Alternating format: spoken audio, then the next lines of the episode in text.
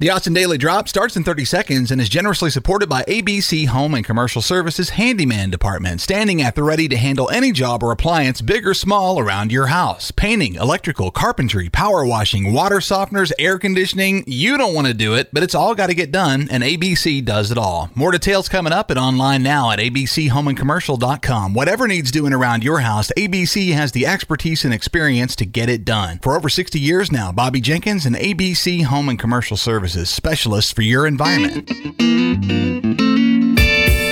Wednesday, January 19th, 2022. This is the Austin Daily Drop. Thanks for finding us. I'm Chris Mosier. Stand by for news.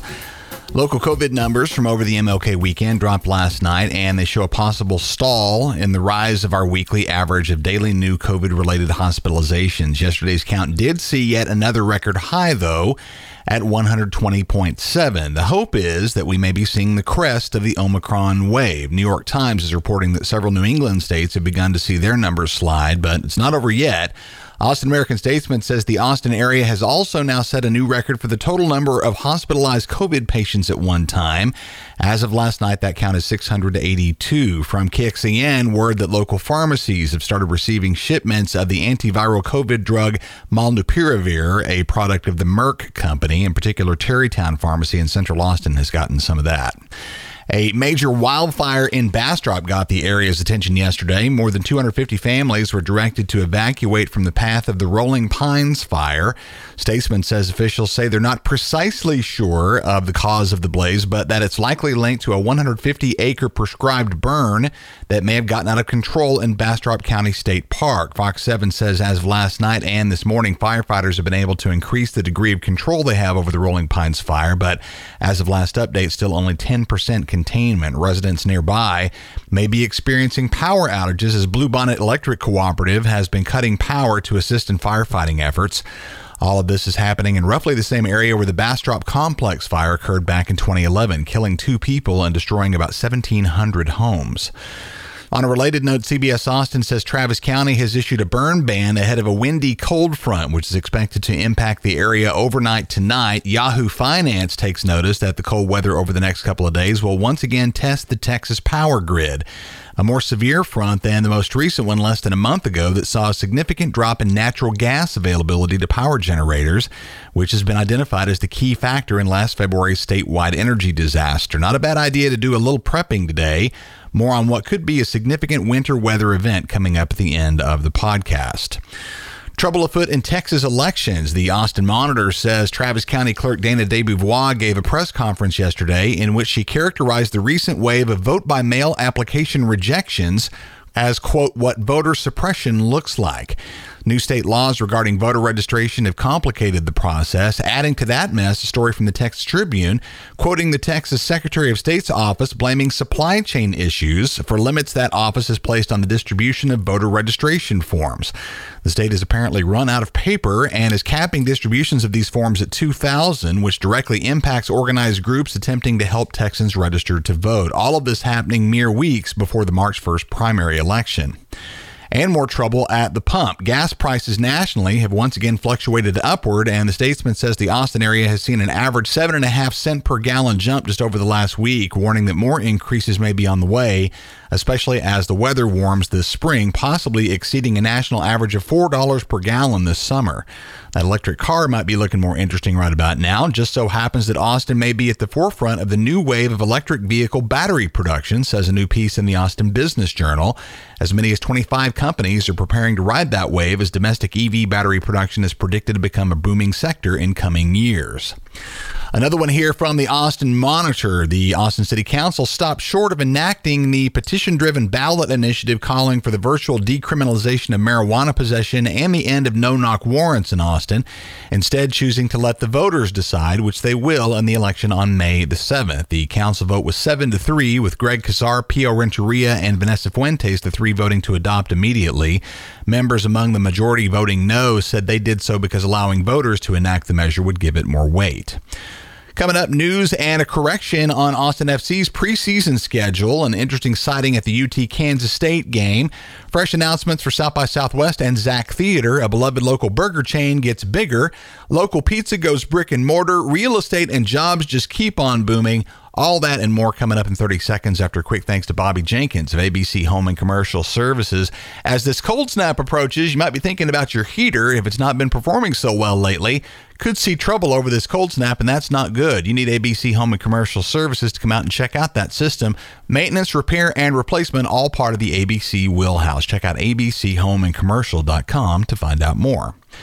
Austin FC unveiled its preseason schedule yesterday, starting with a match at the club's training ground at St. David's Performance Center rather than Q2 Stadium on February 9th versus Toronto FC, a trip to Houston to face the Dynamo on February 12th, a return to Q2 for a hugely hyped match against Mexican champions Atlas FC on February 16th, which we incorrectly reported yesterday was set for January. Our regrets for the error. And one last preseason match is set for St. David's versus Chicago on February 19th. Those St. David's matches, by the way, are not open to the public, but tickets for the Atlas FC match are on sale now. The 2022 regular season for Austin FC gets underway in a home match versus Cincinnati on February 26th. Texas men's basketball suffered a heartbreaker last night, a single-point upset loss to Kansas State, 66-65, which threatens to knock the Horns out of the top 25. Sharp eyes noted in attendance at the game, former TCU head football coach Gary Patterson. Decked out in burnt orange Texas gear and hanging out in a suite with UT Athletics Director Chris Del Conte, speculation has been mounting that Patterson may soon join the staff of Texas football head coach Steve Sarkisian, who will be heading into his second season for the Horns after a disastrous debut season. Pandemic or no, Austin continues booming in both real estate and jobs. From CBS Austin, Texas Association of Business President Glenn Hamer says the Austin area gained over 27,000 jobs last year, many of which are high-paying gigs, and that Austin is outpacing the Texas job market, which itself is outpacing most of the other 49 states. Hamer says jobs in Austin are growing faster than just about any place on the planet. And the statesman says that in spite of record high and still climbing prices, the Austin real estate market saw an 11th straight new record year for total home sales, both in town and across the Austin region. This from the annual report from the Austin Board of Realtors that dropped yesterday, which does at least see the rate of home price increases beginning to slow somewhat. Announcements for the spring entertainment schedule. Variety.com says South by Southwest has named additions to its featured speakers lineup for the festival this March, including local billionaire Michael Dell, Pfizer chairman Albert Bourla, Grammy winner Jason Isbell, ABC News anchor Elizabeth Vargas, and several more. And ZACH Theater has modified its upcoming schedule, largely due to pandemic concerns. The Austin Chronicle says Dr. Seuss's The Cat in the Hat has been postponed to next year's calendar. The elaborate entrance of Chad Deity has been moved to the fall. And Reunion 85 has been canceled and replaced by the ZACH debut of the Rocky Horror Picture Show, which will debut on April 6th. Other changes detailed in the Chronicle link in the show notes. Local food news. Culture Map says Austin-based Hop Dottie Burger Bar has bought out another burger to become bigger. Hop Dottie has acquired Bryan, Texas-based Grub Burger Bar, forming a new company known as High Bar Hospitality Group, which will oversee the 32 Hop Dottie locations and the 18 Grub locations for a total of 50. And a downtown pizza fixture is growing too. Stoney's Pizza is graduating from their longtime truck to a brick-and-mortar location. Community Impact says that'll be in Oak Hill off 290 and Derecho Drive, opening by the end of March.